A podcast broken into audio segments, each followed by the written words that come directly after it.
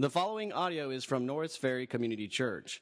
More information about Norris Ferry Community Church is available at norrisferrychurch.org. Good morning. How's everybody doing this morning? Good. Look at all these guys and gals that we had at DNOW weekend. It was awesome to have over 70 kids went went to uh, camp at uh, or DNOW weekend at Camp Bethany. I don't know how many made it back. Did we lose any in the woods or anything? We lost a few. It's all right. None that we care about. Is that what you're saying, Andrew? Yeah, he's out. We're all good. Yeah, well, there's a secret. This is a form of torture that we do in the church. We take you for a weekend, give you no sleep, and then put you in the very front of the church for an hour of warm silence. And you can't go to sleep. So uh, it's uh, good to see everybody here. Uh, we're working through the book of First Corinthians, and we'll continue on through Second Corinthians. And today we get to chapter 13, which is the love chapter. If I had Barry White here, it'd be awesome, but we don't. But what's the first thing that comes to mind when you, what, what's the first song that comes to mind when you think of love? First song that comes to mind. I think I dated myself this morning when I confessed to the early service that mine was the song, What's Love Got to Do? Got to Do. Y'all ever heard of that song? Y'all know who sings that? Tina Turner. It's a new artist. Y'all going to hear she's going to hit the charts soon. Tina Turner. Uh, but uh, yeah, so you know. But here's what that song says: What's love got to do with it? What's love but a second-hand emotion? Who needs a heart when a heart can be broken? So that's where my mind went. Was Tina Turner and all about emotions, all about feelings, all about the fuzzy warm stuff. I think of weddings. I think of chapter 1 Corinthians chapter 13 is at a lot of weddings.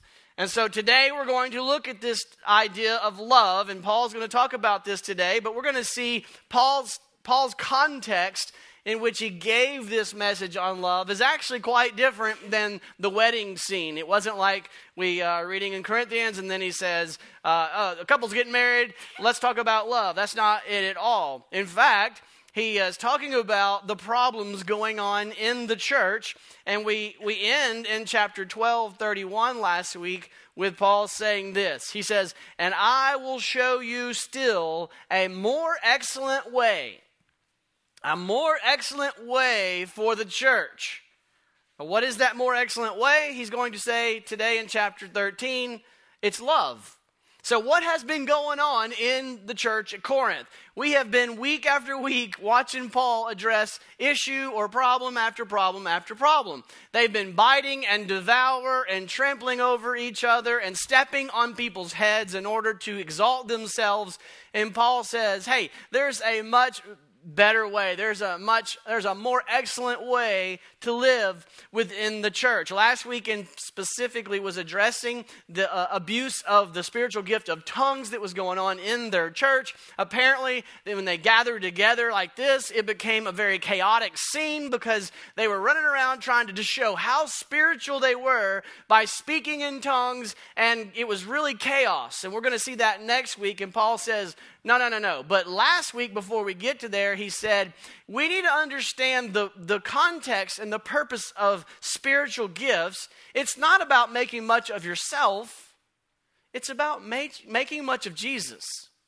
And, and, as I studied last week's text, I don't think it really came through enough. I want to just again emphasize what Paul was saying was that his emphasis wasn't on each one of you has a gift and you need to figure out your gift and be your truest self. I mean that that's so individualistic. I'm not saying that that's bad, but his, his emphasis was on, on Jesus. That he was saying that the most important thing that the body of Christ needs, the greatest thing for the common good of the body of Christ, is for Christians, for this church, to see Jesus. And the way we see Jesus is when we are all living out the, the life of Jesus in and among ourselves, when we're using our gifts, and, and I like to think of gifts bigger than just this list of 13 things that you can have, and if you don't have one of these 13, you're like, well, what's wrong with me? Well, it's not that. It's it's temperament, personality, the way God's wired you, the opportunities that we give you in the church, and you just being faithful in the church to serve others whether it's uh, without appreciation, you're behind the scenes, or whether you're up here on the, which our community calls the fiddle, when you're up here playing the fiddle and it's beautiful. Whatever the case may be, you're, you're, you're specifically revealing an aspect of Jesus. That when you do what you do and we all start doing together, I kind of, it's kind of weird and creepy, but I kind of picture as a hologram, like Jesus starts to show up. Because when you do that, you're showing a unique attribute of Jesus. And when you do that, you're showing a little different angle and characteristic of Jesus. And when we're doing what God's called us to do, as it says, He gave each one of us a, a, a role to play to reveal Jesus because that's what the church needs. When I preach a sermon, it should be showing you Jesus. When we sing songs, it should be highlighting Jesus. When you serve, the way you serve, and the way you bring organization to chaos, or the way you bring cleanliness and holiness, it should magnify Jesus. And when we're all doing that, we see Jesus. And Paul says that's the greatest need of the church. That's the greatest gift to the church, is that we see Jesus. And so he said, that's what you need to understand. And then today he says, I want to show you a better way to live in the church. A different way than the way the church in Corinth had been living is that they had been biting and devouring and being selfish and self-exalting and, and concerned about making themselves look good. And Paul says there's a better way, and that way is love. And so we're going to look at love today. And the context is much different than a wedding. It's, it's the scene of a, a church with a lot of issues going on. Now, my community group, most of them were in my first were in the first service, but those who are in here today, I want you to pay careful attention. My community group gave me a lot of grief last week. Lana, hey, there's one right there. I should ask them all to stand up just to put them on the spot. They gave me a lot of grief. They're like, I couldn't follow your points last week. See, when you're the pastor and you're leading a group that discusses your own message, it's always interesting. You know, what'd you think about the message? It better be good, you know. But they were like, I could not follow your outline. I got confused. So here's what we're going to do today. And Lana always wants to know the title. So here's the title, Lana Love the Better Way. So write that down on the top of your notes. Love the better way. And we're going to have three points, Lana. The first point is demand. The second point is description. And the third point is duration. I'm not being very loving in my message on love.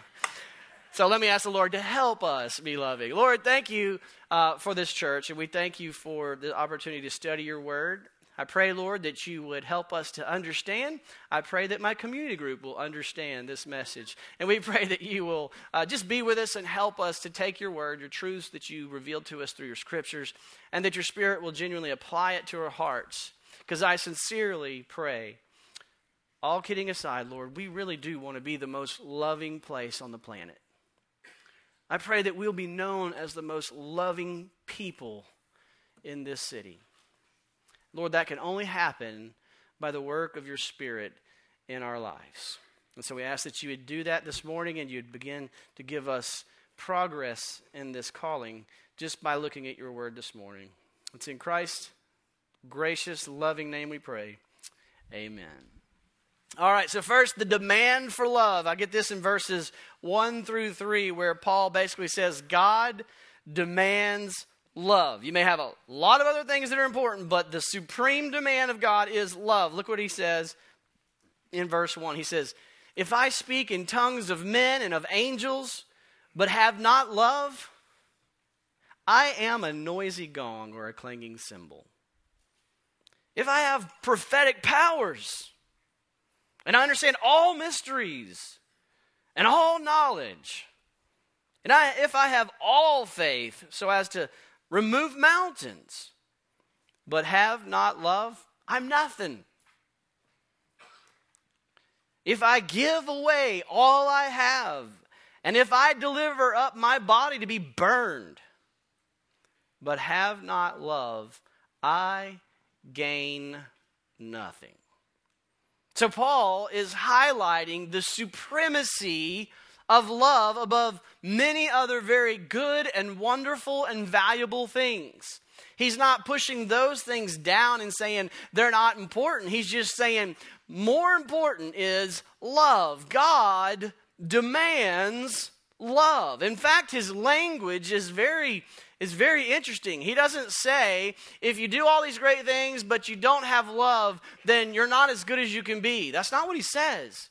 He says, if I do all these things and I don't have love, I'm a zero. I am nothing. I am nothing. And I gain nothing with God from doing these things. So it's a real tough criticism for us. It's a real exaltation of the supremacy and God's demand that we love. Imagine what, just to drive the point home, imagine this person is in this room, okay? You can just pretend it's you if you want to, or you could pretend it's someone else. But this person that Paul describes, imagine if this person really was in this room today. Let me describe him again. This person speaks the tongues of men. That means that they are just a great orator. Really just can can preach the word, just a great orator of God's word, and speaks with tongues of angels has this incredible spiritually appearing gift and they have prophetic powers. They can tell you of with prophecy, they can prophesy all of God's mysteries revealed through them. And if they understood all mysteries, not some mysteries, it says all mysteries. If you if you had this incredible ability that all mysteries you could explain them and one by one we came to you and we said I, I need you to explain something to me and they could explain all mysteries and it says and they have all knowledge not partial knowledge, not some knowledge, not a lot of knowledge, but all the knowledge that has been written in all the commentaries and all the scholarly writings, they have all that knowledge. And if their faith was so massively strong that they could literally remove mountains with their faith because they had such incredible faith. And if they were so radically generous that they, everywhere they went, they said, There's a need, I give it away. They had nothing, they lived in poverty because they gave everything they had, they gave it away. And if that's not enough, this person died. Why? Because they refused to renounce Christ, they were burned at the stake for Christ. Could Paul have made anyone look more perfect? The perfect Christian. The ultimate Christian. This is the Christian superhero. Paul says if that person existed in your church without love, there's zero. Without love, there's zero. Love is the supreme evidence of spirituality.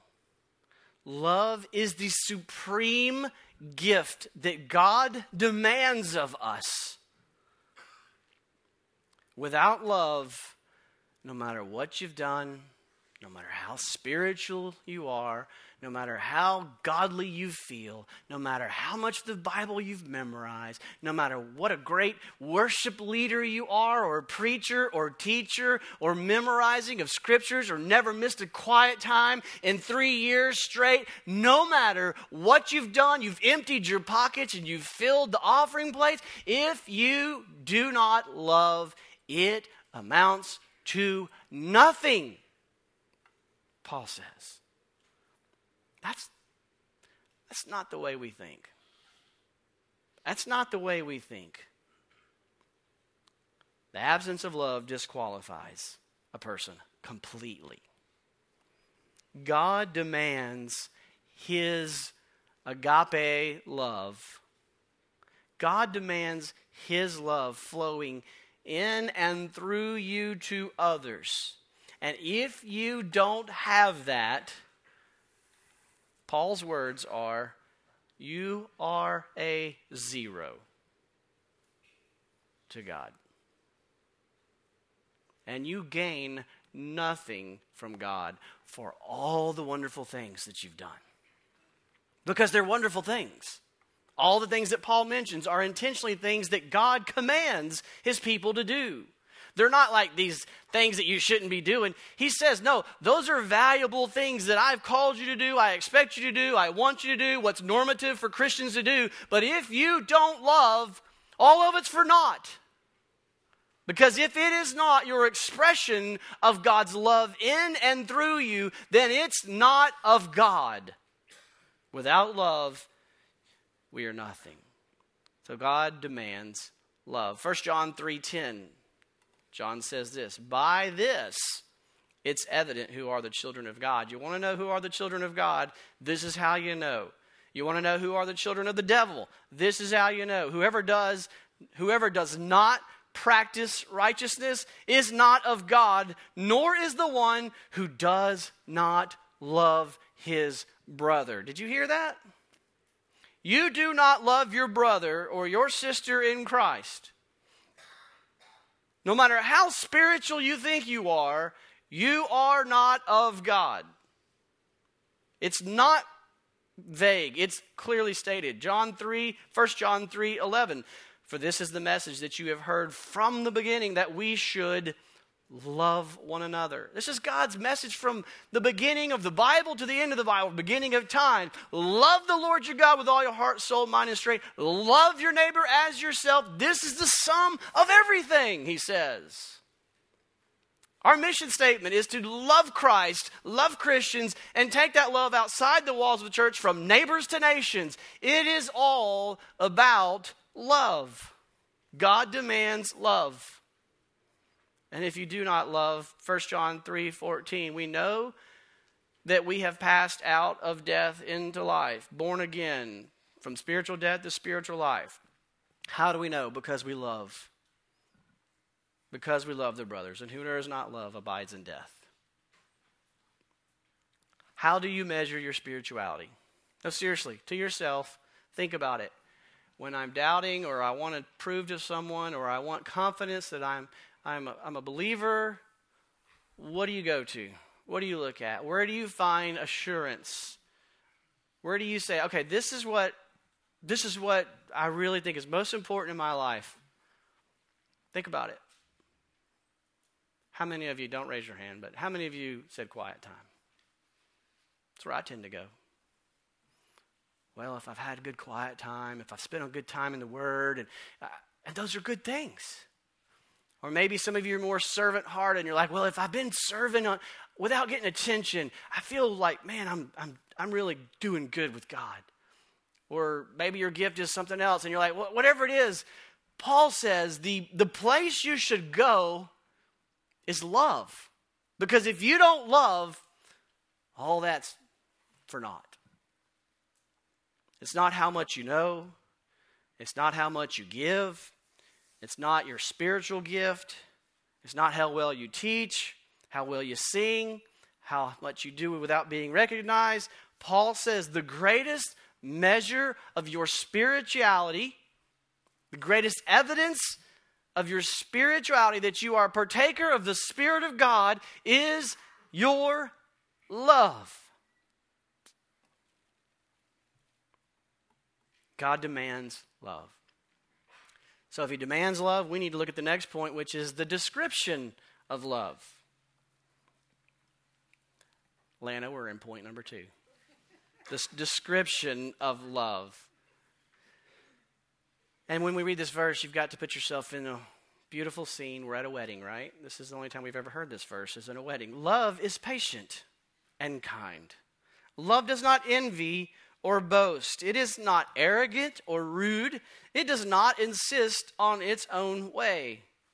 It is not irritable or resentful. It does not rejoice at wrongdoing, but rejoices with the truth. Love bears all things, believes all things, hopes all things and endures all things. All kidding aside, though the context is for the church, how wonderful is it if this is how we lived in our marriages? If we did live this way in the church, in our marriages, in our families, if the love of Christ, because that's the only way to fulfill this command, is to have God's love in us by the Spirit of God, which then gradually over time begins to transform us and make us like this. This is the journey we are all on, becoming loving the way Christ loved us. And so, the more that we live this out in our marriages, in our families, with our parents and children, with our community, with our church, the more wonderful the better it is, because this, Paul says, is a better, more excellent way. So let's go through this. What love is? Well, first of all, the word for love in Greek is agape. There's different words for love, but this word is in particular a unique God love, a love that is unique to God and expressed and embodied through Jesus. And, and, what we see is the gospel gives us the components of that love that though we sinned against God, He responded to us with mercy and grace and patience and kindness, and He gave of Himself that we might be made holy and alive. And so that is agape love. But notice what the Bible dictionary says uh, that agape love is defined as a warm regard and interest for a, another person with esteem, affection, and regard. But then notice that Paul describes agape love in these verses how? 15 verbs. He describes love with 15 verbs in the Greek. They're not 15 adjectives describing emotions or feelings. They're 15 verbs to say, this is what agape love is for us to be. This is what it is. And so he says, first of all, love is. He's going to tell us what love is, and then he's going to tell us what love is not. What love is, first couplet is patience, kindness. So these words describe how a person responds to persecution or to difficulty or to irritation or to challenge. What does love do when it's attacked? We respond with first, a passive response, patience. Second, an active response, kindness. This is how Christ responds to persecution. This is how Christ responded to my sin. This is how Christ responded to your sin. In Romans chapter 2, verse 4, Paul says this very important verse Do you presume upon the riches of God's kindness? There's the kindness, and his forbearance and patience. Not knowing that God's kindness is meant to lead you to repentance. So, the way God responded to you and to me was love. What do you mean? God demonstrated his love toward us in that while we were sinning, he died for us. Patient endurance of the sin, active kindness of giving himself to bless us. He says, this is how you know you're one of mine. This is how you know you're spiritual. This is how you know you have received the gift of the Spirit is as you start to see within you spirit empowered, grace enabled kindness and patience towards those who are persecuting you.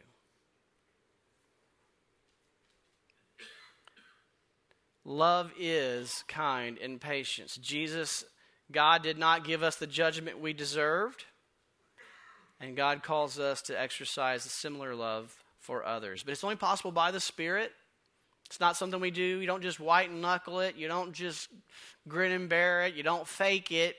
You pray. You do spiritual warfare. You go to the Word of God. You pray God to work on your heart. You ask the Spirit of God to give you this kind of patience and kindness to give you the grace to treat others the way that you have been treated. It's just, it's just part of what God's called us to grow in. But this is what we need to focus on. This is why we read the Word. This is why we worship. This is why we come to church because those good things help us know Christ, and to know Christ is to love Christ, and to love Christ is to have His love overtake us and flow through us. But to do all those things without love is for naught. So, next, Paul gives us seven verbs that tell us what love is not. And all of these verbs seem to be addressing the exact negative behavior he saw in Corinth. So basically, he's going, Hey, church, there's a better way. It's love. You want to know what love is? It is kindness and patience toward each other when you're being attacked. You want to know what love is not? It's not what you were doing last week. It's not what you were doing this week. It's not what you did when you did this. What y'all been doing, that ain't love. Love is not the way you are living. And I've got a better way. Let me help you understand what love is. Love does not envy or boast.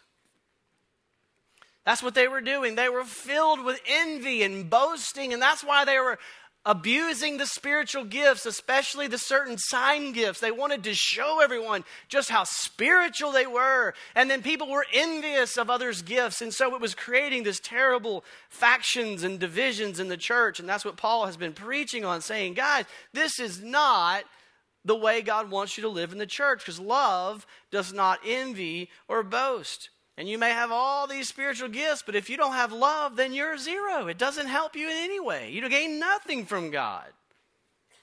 So Paul exhorts them love does not envy or boast.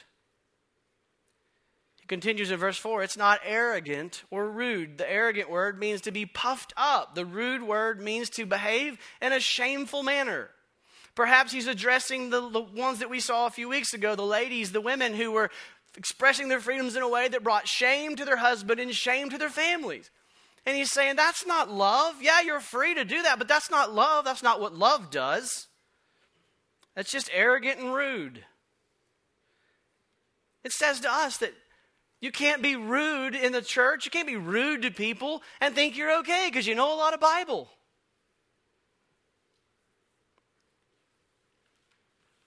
He goes on to say, love does not insist on its own way.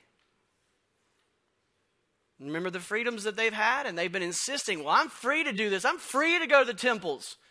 Those aren't real gods. I'm free to go. Yeah, but you're you're hurting others, Paul says. Love says, no, if it hurts others, you don't do it. Love says if it's offensive to someone, then be willing to say, you know what? It's not about just getting my way. It's about putting others' needs ahead of my own needs. Why would I do that? Because that's what the Spirit of God did for you, and that's what He produces in you a willingness and a desire to put others' needs ahead of your own needs, to sacrifice for the good of others. Love is not easily angered. This is the idea of not being irritable. I don't know a specific example in Corinth, but I can give you a specific example from my life, moment by moment. Anytime you want to know what irritability looks like, just watch me. To be quick to anger, to be irritable, it's not the fruit of the Spirit, that's fruit of the flesh. And God says that there's a better way to live than that. Love is not resentful. The Greek word behind resentful literally means to think upon or dwell upon the evil. He's saying love does not dwell on the evil. Love does not dwell on the evil that has been done against you. That only leads to unforgiveness, anger, malice, a hardened heart. In 2 Corinthians 5 9, we are told Christ did not count our sins against us. Praise God, He does not dwell on the evil we have done against Him. They're covered in Christ. How are they covered in Christ? He voluntarily laid his life down that we might be forgiven. That's love. Continuing in verse 6 it does not rejoice at wrongdoing, but rejoices with truth. Love always chooses God's side. Doesn't choose the side of evil, always chooses the side of right. And this could be in large scale societal evil, whether it's injustices or criminal behavior, or more, more personal forms such as gossip or taking pleasure in someone else's failures. That's not what love does. It's never loving to condone sin in a person's life, even though it's painful and hard to address it. The loving thing to do is to say, This is the truth. And we can't compromise that. The truth is not up for debate. We must speak the truth. But Paul says, speak the truth in love. Because if you speak the truth, no matter how right you are, if you don't have love, you are dead wrong. And that's what the church needs to remember. So he then brings it to a crescendo in verse 7. He says, This is exalted language to, to it's almost poetic. It brings it to a crescendo. Love bears all, believes all things, hopes all things, endures all things. Now, this is lofty language. He's not saying love is gullible and believes whatever is said. That's not what he's saying. He is saying that love never loses faith, love never loses hope. Therefore, love always endures anything that it suffers. That's important. Did you hear what I'm saying? That love endures a lot and is able to endure as love continues to have faith and hope. So we have three things faith, hope, and love. And then Paul says these three things are very important. But the greatest of these is love. But before I explain that, let's go back through these gifts, these descriptions of love, I should say, and let's put replace Jesus in place of the word love. I'm going to do it in past tense. Listen, Jesus was patient. Jesus was kind. And he still is. Jesus was patient. Jesus was kind. Jesus did not envy or boast. Jesus was not arrogant or rude. Jesus does not insist on getting his own way, that's for sure. Jesus was not irritable or resentful. Jesus does not rejoice at wrongdoing, but Jesus rejoices with the truth. Jesus bears all things. Jesus believes all things. Jesus hopes all things. Jesus endured all things. Can I put your name in there? Can you put my name in there? The only way to not be a zero before God is to say, I'm taking you at your word. You promised, God, you'd give me credit for Jesus' righteousness. You're giving me credit for the way he loved. You counted me as loving like that, though every day I fail and fall short. That's grace. That's the gospel. And so, if you don't have that, you gain nothing with God by giving everything away. You gain nothing with God to spend your whole life stamping out poverty and injustice. You gain nothing with God, no matter how beautifully you sing, or how educated you are in the Word, or how much you've memorized, or how much you know, or how well you teach if you haven't experienced the impouring of God's love by the Spirit of God that is transforming you into this, and that gives you full credit for Christ's love and righteousness, then it's all for naught. So we clearly have opportunity to confess and repent this morning. It brings such depth instead of being this fuzzy, warm atmosphere at a wedding that brings us this joy, it is ripping me in half. And that's what Paul wants to do. He wants to humble us and say, I need God to work in and through me. Only by receiving Jesus by faith can we be filled with His Spirit and begin to discover how to love this way. So God demands love. We've seen the demand for love, we've seen the description of love. And Paul ends with this duration of love. In this final section, Paul exalts the supremacy of love. He says it never ends. He says faith is important, hope is wonderful, and love, but he says in verse 8, but love never ends. Everything else does. He says, As for prophecies, they'll pass away. As for tongues, they will cease. As for knowledge, it'll pass away. For we know in part, and we prophesy in part. But when perfect comes, when the perfect comes, meaning Jesus returns, the partial will pass away. So here's the premise to, to think about to understand these verses that we're getting into. In verse 8 through 13, here's, here's the premise To know Jesus is to love Jesus. To the extent that you know Jesus, you will love Jesus. So here's what he does He says, Right now, we know Jesus in part. But then, when he returns, we will know him fully. And so this makes sense of the spiritual gifts that he's been talking about. The spiritual gifts were given why? To know Jesus. To, to manifest Jesus in our midst. When we come and we hear the word of God preached, it better be exalting Jesus.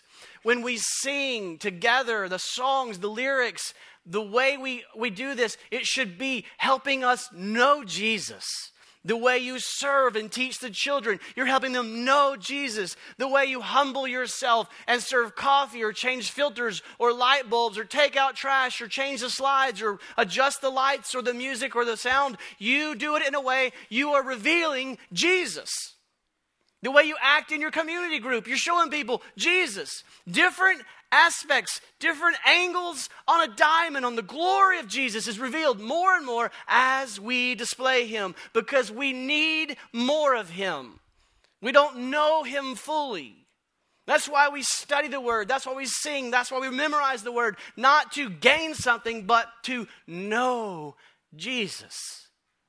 Because now it's partial. We don't fully know Him. But when Christ returns, there will be a new heavens and a new earth, and he will eliminate all of his enemies, and all that will remain, all that will dwell on this new heaven and new earth will be Jesus with his people. And the veil will be removed, and the scales will fall off, and we will see him in all his glory. And we will be overwhelmed as we know him and as we see the glory of God who created the foundations of the world with the power of His Word, and we will love Him. We will love him fully and completely with every ounce of our being. Therefore, we will be perfectly patient, perfectly kind, perfectly merciful, forgiving, and gracious, and all evil will be forgotten because we will fully know him and fully love as he has fully known us and fully loved us. That is a profound concept. That Jesus knows you fully. Do you live with a little sense of fear that if I was fully known by everybody, they would not love me? if they really knew me. God knows you and He loves you fully. And one day you will know Him fully and you will love Him fully. So now it's, we're like elementary love elementary education, elementary sermons, elementary prophecies, elementary tongues, elementary gifts, is what he says in verse 11. When I was a child, I spoke like a child, I thought like a child, I reasoned like a child. But when I became a man, I gave up childish ways. When Christ returns, we won't need to be this elementary giftedness that we have now. We will be fully matured He says the problem is right now we see not the person himself, but we see like a reflection in a mirror. The Greeks were inventing the mirror and they were perfecting the mirror at this time. They're very proud of the mirror. And Paul says, You don't understand. To know Jesus one day is to see his presence versus just seeing a reflection of him. It's like for us saying, I don't want just a picture of Jesus, I want Jesus. And he says, That's coming. And when you get that, oh glory, he's gonna, you're gonna love him fully. But now, I only know in part. Then I shall know fully, even as I have been fully known by him. Conclusion, summary. So now, faith, absolutely. Hope, yes. Love, yes. These three abide but the greatest of these is love. Now you go, wait, wait, wait. How can that be? He's minimizing faith and hope. Our whole everything is hinders. It, it, it's bound, It's standing on the foundation of faith. And he just said that love is greater than faith. He's not talking about an emotion. He's saying that you only need faith when there's unknown, when there's uncertainty. Hebrews defines faith as faith as being certain of things unseen. And so for now, we don't know everything. We can't see everything, so we need faith. Hope is remaining steadfast in the face of doubt and doubting promises. And he says, that's good. You need hope. You need confidence in the face of uncertainty. But one day, when Christ is here with us, there will be no need for faith because our faith will be sight. He will be there. There will be no unknowns. There will be no unseen. There will be no doubt. Christ will be present and we will know him fully and we will love him fully. And so when faith and hope go away, there will be nothing but the fulfillment of faith and hope, and that is loving Christ fully. Isn't that glorious? So, having said all that, I come back to the early question What do you point to to say, I am spiritual? Is it a spiritual gift? Is it what you put in the plate? Is it how much Bible you know? The greatest of these is love. Do you have the love of Christ flowing from you? Let me get a little more personal. If Jesus was trolling your Twitter account,